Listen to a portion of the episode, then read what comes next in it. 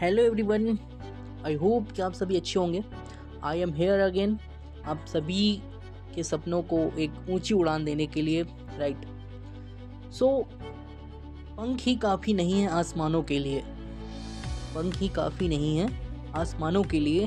हौसले भी चाहिए ऊँची उड़ानों के लिए।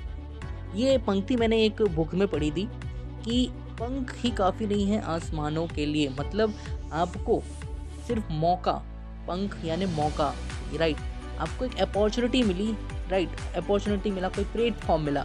उस प्लेटफॉर्म प्लेटफॉर्म या कोई अपॉर्चुनिटी काफ़ी नहीं है आपको सक्सेस तक पहुँचाने के लिए। क्योंकि अगर आपको ऊंचाइयों को छूना है, ऊँची उड़ानें भरनी है तो हौसले भी चाहिए ऊँची उड़ानों के लिए।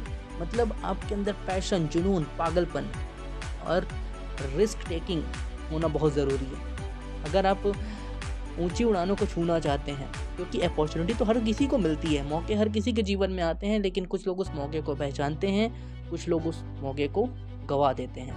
डिपेंड आप पे करता है कि उस मौके को आप कितना सीरियस लेते हैं। और आप अपनी सफलता के लिए कितने धैर्यवान हैं, आपके अंदर कितना जुनून है, जोश है कि आपके अंदर वो रिस्क लेने की क्षमता है सेक्रीफाइस करने की क्षमता है।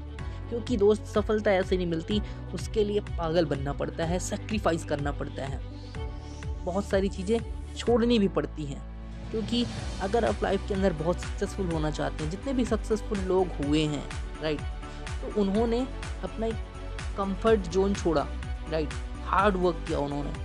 उनके अंदर एक पागलपन था, लोग उनको पागल बोलते थे। उन्होंने दूर की सोची विजनरी थे। तो क्या आपके अंदर ये क्वालिटी है? अगर आपके पास मौका है राइट तो आपके अंदर हौसला भी होना चाहिए। हम्म, कामयाबी के सफ़र में बहुत सारी दिक्कतें रुकावटें मुसीबतें आती हैं जिसको हम स्ट्रगल बोलते हैं राइट तो ये सब फेस करने के लिए आपको फिज़िकली मेंटली फिट होना पड़ेगा राइट अगर आप मेंटली स्ट्रांग नहीं हो तो हो सकता है रास्ते में आप डगमगा जाओ आप भटक जाओ है ना? तो अगर आप फिज़िकली मेंटली प्रिपेयर हो तो फिर आपको कोई नहीं रोक सकता। आप ऊँची उड़ाने भरेंगे और आपका सपना भी पूरा होगा। Right thank you thank you so much मिलते हैं नेक्स्ट पॉडकास्ट के अंदर. Wish you wealth